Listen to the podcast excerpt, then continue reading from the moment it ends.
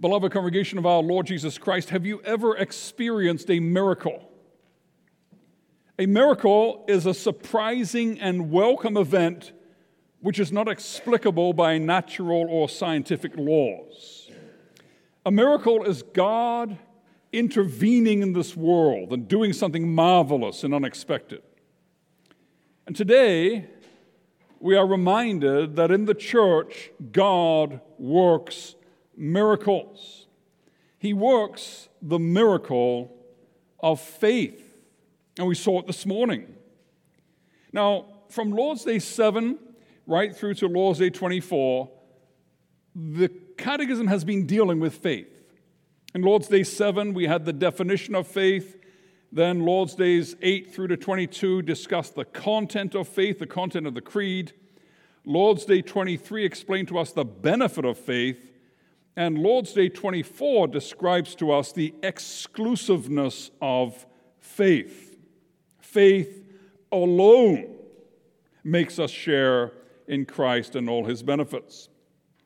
And so the church has clearly confessed from the scripture that to be saved, to be righteous before God, all you need to do is believe. Now, if that's all we need to do, why does the Catechism ask, where does this faith come from? Isn't it obvious? Isn't faith something that comes from us? Isn't this at last the one part of the process where we get to respond? Where we get to respond a little to God's grace, where we get to contribute a little bit. Where does this faith come from? That question is not strange if you know your Bible. If you have your Bible handy, I will be looking at a bunch of different verses in quick succession from time to time. Colossians chapter 2 verse 13.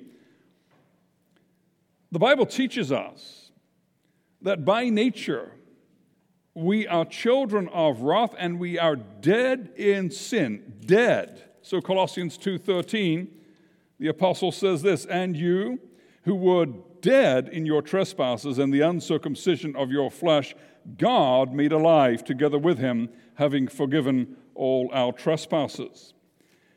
Now, think about that. You can offer a dead person all the riches in the world, but your announcement would fall on deaf ears.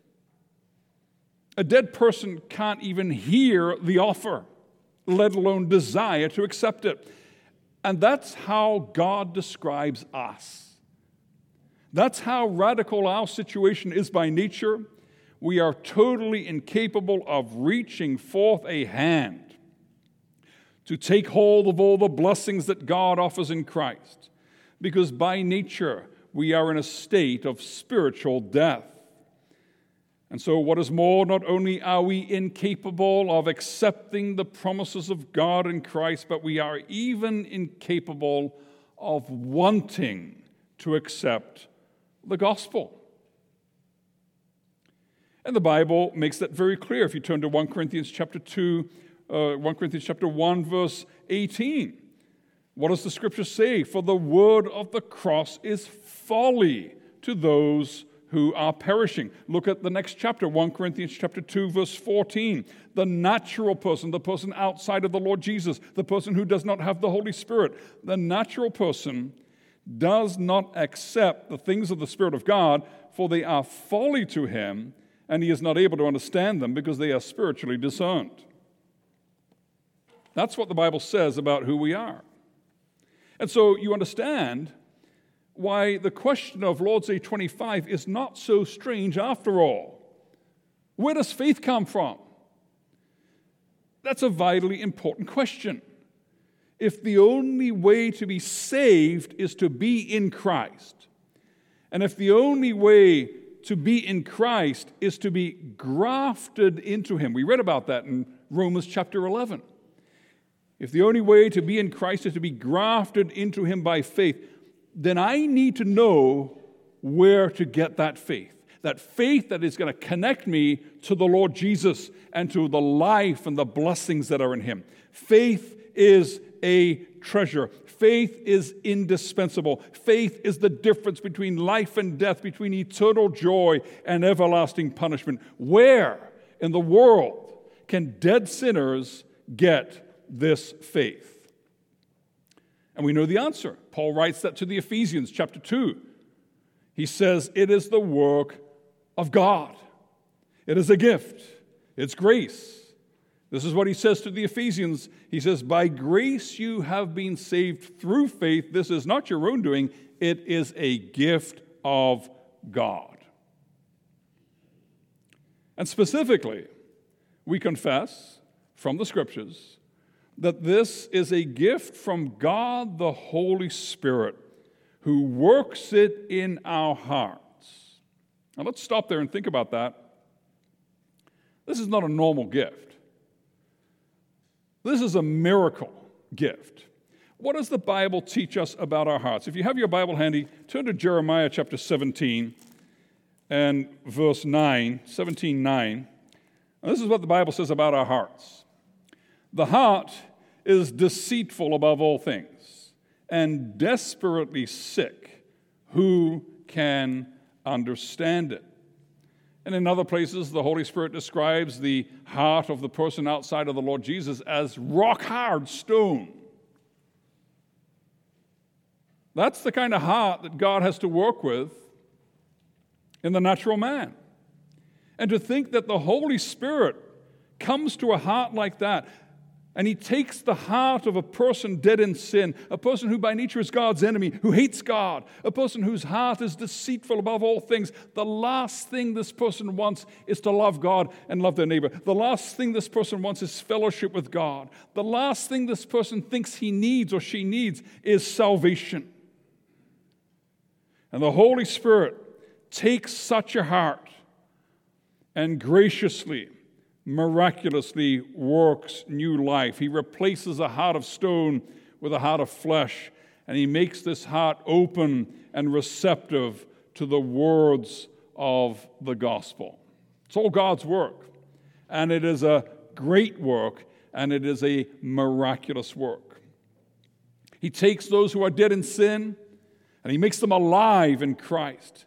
They have new life, they're born again, and we confess in the canons this is just as amazing as creating something out of nothing or raising a dead person to life.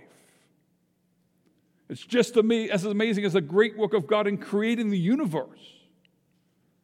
To make a dead sinner alive to God, to work the gift of faith and regeneration is an incredible, glorious work of the Spirit, and we need to be in awe of His power.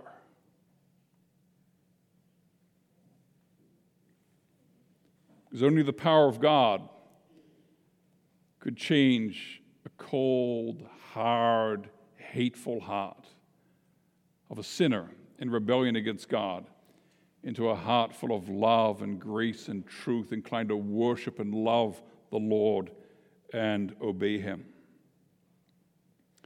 And so, as we consider this, this teaches us, amongst other things, it teaches us the need for humility and for prayer. Humility, because as Paul says, what do you have that you have not received? If we believe in Christ, we need to be very aware that this is by the grace of God. It's because the Spirit of Jesus Christ has worked the gift of faith in our hearts. There's no such thing as a proud Christian, just like there's no such thing as dry water or cold fire. That's an oxymoron. You can't have a proud Christian. There's no one in the kingdom of heaven who was so smart and so intelligent as to consider all the options and choose in his own strength and wisdom to believe in the Lord Jesus Christ. That's not how it works. Rather, the kingdom of God is full of people who say, I was lost, but now I'm found. I was blind, but now I see. 'Twas grace that brought me safe thus far, and grace will bring me home. And so a Christian is incredibly humble as we meditate on the great work of the Holy Spirit in granting us faith and a new heart. And secondly, this teaches us the importance of prayer. Beloved, there's no recipe for bringing people to faith. There's not a 10 step marketing plan to turn people into new believers. If you're witnessing to people in your neighborhood, at school, at work, if you're involved in outreach, and when we as church are involved in missions far away or close by, if we really understand how faith works, that drives us to making prayer a cornerstone of our evangelism. Because God is the one who opens hearts, God is the one who changes hearts. It's His work. You think of Paul preaching there in Philippi. And as Lydia, that businesswoman who was there listening to him, as she heard him, she had no ability in herself to make an intellectual decision to make the right choice. But what does the scripture say? God opened her heart to hear the words of the apostle. And so when we're hoping, when we would love to see people come to know the Lord, we need to be praying. We need to be praying for our neighbors. Are you doing that? When is the last time you prayed for your neighbors that they might, if, they do, if they're not Christians, that they might come to know the Lord? We need to be praying for our co workers. We need to pray for people who hear the gospel through outreach or mission. We need to pray for the Spirit of Jesus Christ to work in their hearts that wonder of wonders, that miracle of miracles, which is true faith. And that applies to people that would love to see come to know the Lord from outside the covenant communion. And that applies to our kids too. There's no recipe for bringing up covenant children. It's not a logical progression from Christian school to catechism to so many years of catechism to graduating to professing your faith. That's not how it works. What do we confess? What does the scripture say? What does the baptism form remind us of? Also, our children are conceived and born in sin, and also they cannot enter the kingdom of God unless they are born again. We hear it every time there's a baptism, we hear those words. It's not enough to be born in the church, to be physically present in the church. I need a new heart. And only the Holy Spirit works that. And so we need to keep our children in our prayers as well. We need to pray regularly that God would work and strengthen faith in their hearts and prayer needs to be a cornerstone of our parenting. We need to pray that God would use the Christian aroma of our home, that He would use the instruction and admonition of us parents, that He would bless the Christian education, the catechism teaching, the weekly preaching of the Word of God in such a way that our children might respond more and more in faith. And that one day, God be praised as we witnessed this morning our child might stand before the congregation and say loud and clear, I do. I do believe. It's not a given. It's not something that occurs naturally. And there are many who can testify to that. You can give your child every benefit of covenant education, a Christian home, and upbringing, and yet you can grieve when you see your child going their own way. And sometimes it seems like all the teaching has made no impact whatsoever. And you can feel so helpless. And you wonder, what did I do wrong? But you're not helpless. Your help is still in the name of the Lord. And his gifts and his calling are irrevocable. And your child who was signed and sealed with the covenant seal of baptism, that seal goes with them wherever they go. No matter how far they stray from God, God is always calling them to respond to their baptism. And so we can pray and we can invoke God and we can say, Lord, for the sake of your name, my child has your name, Father, Son, Holy Spirit, on their forehead. And so it's never wasted time to get on your knees yet one more time to intercede for your child, to pray that God would graciously grant the gift of faith and repentance. It is, He's a God who works miracles, also the miracle of faith. Now, we know where faith comes from. The Holy Spirit works it in our hearts, but how? How does He work it in our hearts? And the confession continues, the catechism continues by the preaching of the gospel. Now, that's a pretty radical statement. The Holy Spirit works faith in our hearts by the preaching of the gospel. How does that make sense? How can such a massive miracle happen by me coming to sit for I don't know how long to hear one person go on and on and on from the pulpit? How can that work a miracle of new life? And because it's hard to process, we live in a time when preaching is under a lot of stress. I mean, why take up 30, 40 minutes of the worship service with just one guy talking? It doesn't seem really sensitive, uh, sensitive worship. Maybe it will be more attractive to people in the neighborhood if we cut back on the preaching. We brought in a really good band and lots of percussion and upbeat music and lights and video, multimedia, a smoke machine, some mime, some theater, some skits, some jokes, get some people, get people interested, get people entertained, and keep them coming back. You know, a lot of churches fall for that. And it's, it's a big temptation because it sometimes seems like, yeah, that might get people in and we can have contact with them.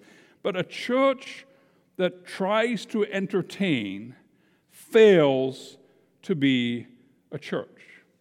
You see, if people want entertainment, they can find better entertainment in other places. That when the church tries to be an entertainment institution, it doesn't always manage to do a super good job. But there is one thing that the church does very well, and that is preach the gospel. That's the job of the church. That's what the Lord Jesus told the church to do before he ascended into heaven. He said, Go into all the world and preach the gospel to all the nations, baptizing them in the name of the Father, the Son, and the Holy Spirit. Go out there. This is how it works. You preach, you administer the sacraments, word and sacraments.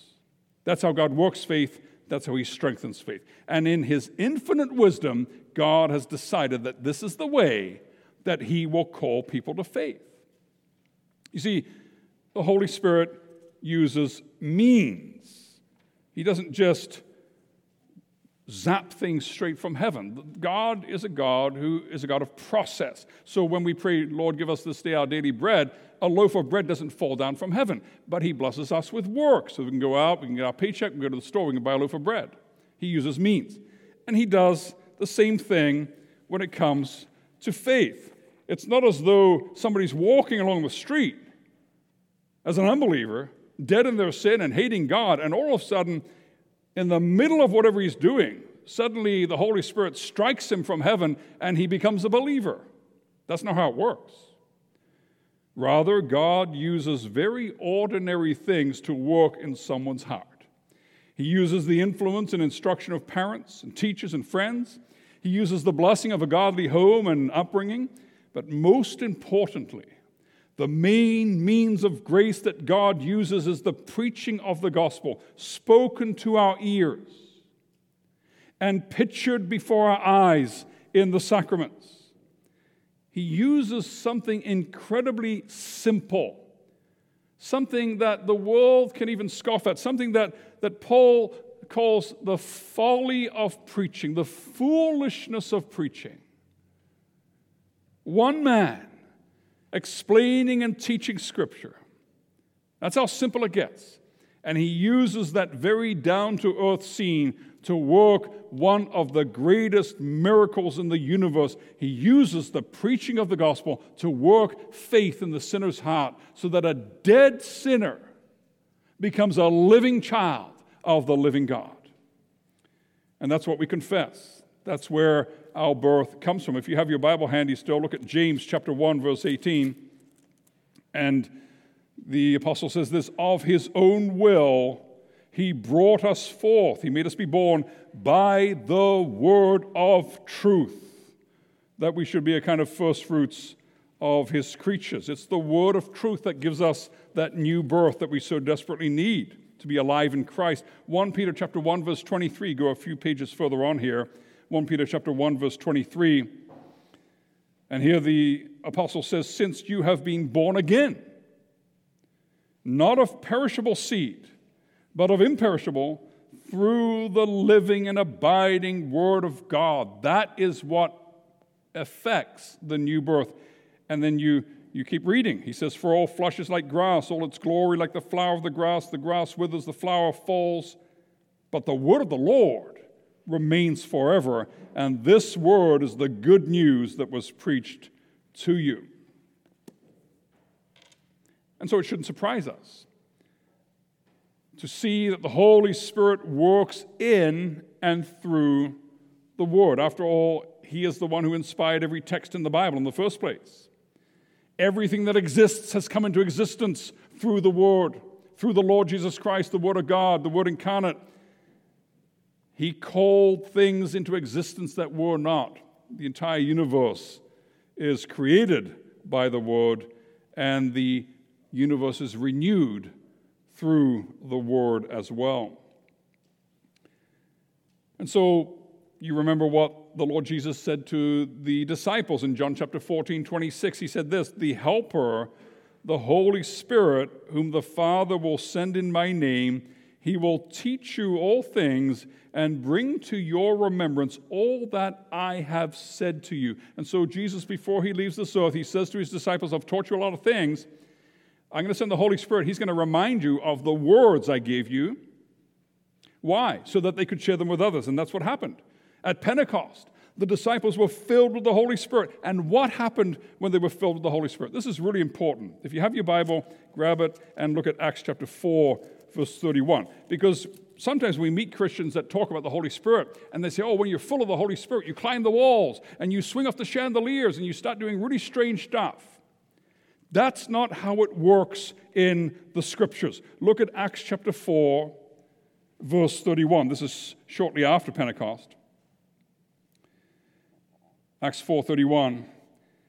And when they had prayed, the place in which they were gathered together was shaken, and they were all filled with the Holy Spirit. And then what?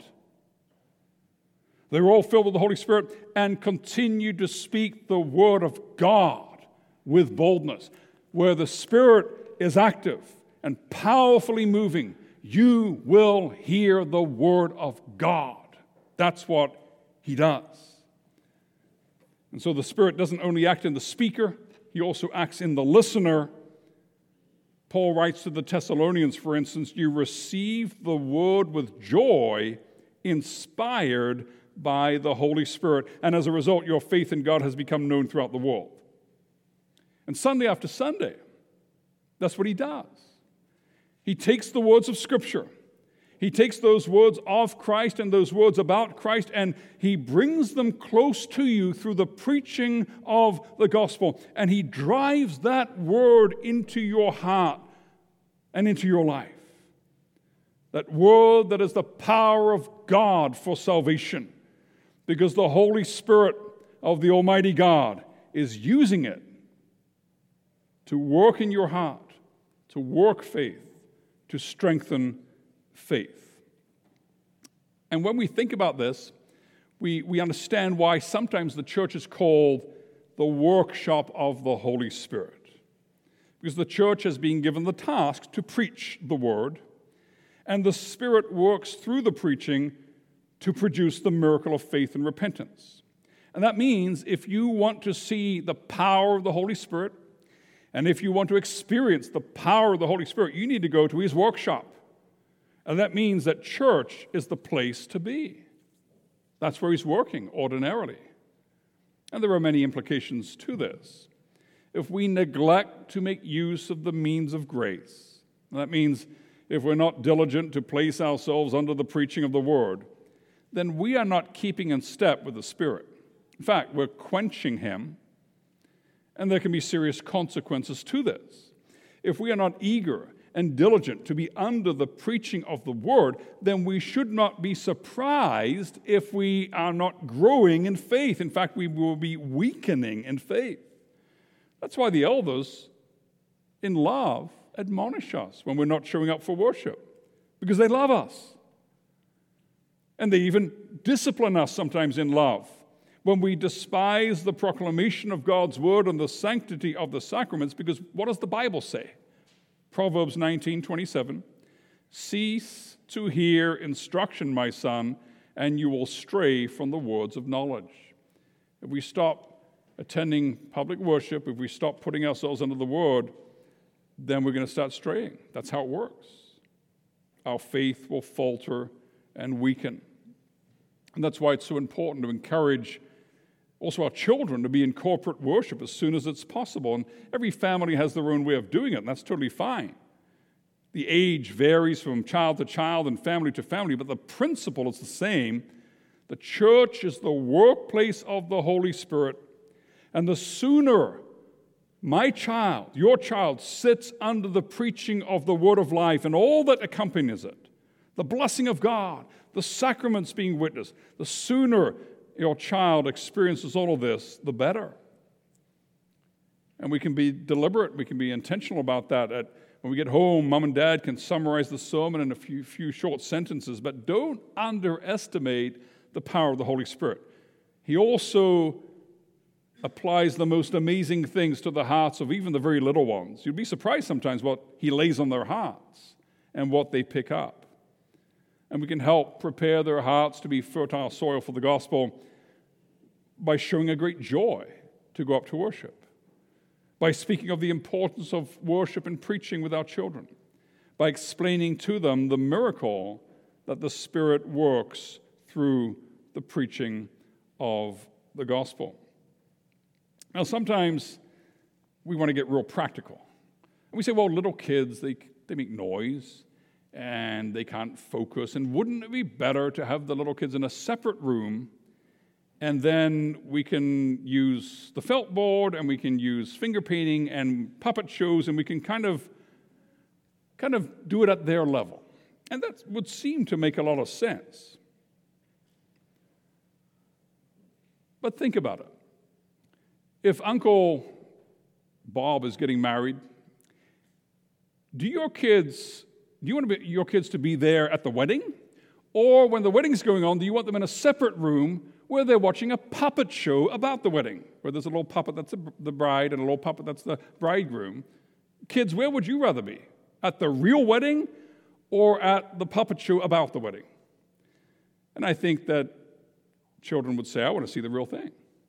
And it's the same thing with the preaching of the Word of God. This is where it's at, this is where things are happening. And this is where our children need to be. And finally, this has implications for our liturgy and worship. If the only way to share in Christ and all his benefits is to have faith, if faith comes only from the Holy Spirit, who works it in our hearts through the preaching of the gospel, then, makes sense, the church has to be very insistent that the preaching of the gospel is the main element of worship. And if we cut back on preaching and preaching gets hidden behind all kinds of innovations, then the church stops being a workplace of the Holy Spirit and becomes a place to socialize, to show off your talents, your musical, your theatrical, thespian talents, or to entertain or to be entertained. And when the word falls silent, the church dies and children no longer experience the miracle of faith, and the whole church goes off the rails. We see it time and time again in church history. And so this is very, very important. It is imperative. In a time when intense pressure is being brought to bear on the reformed worship service, let us remember this.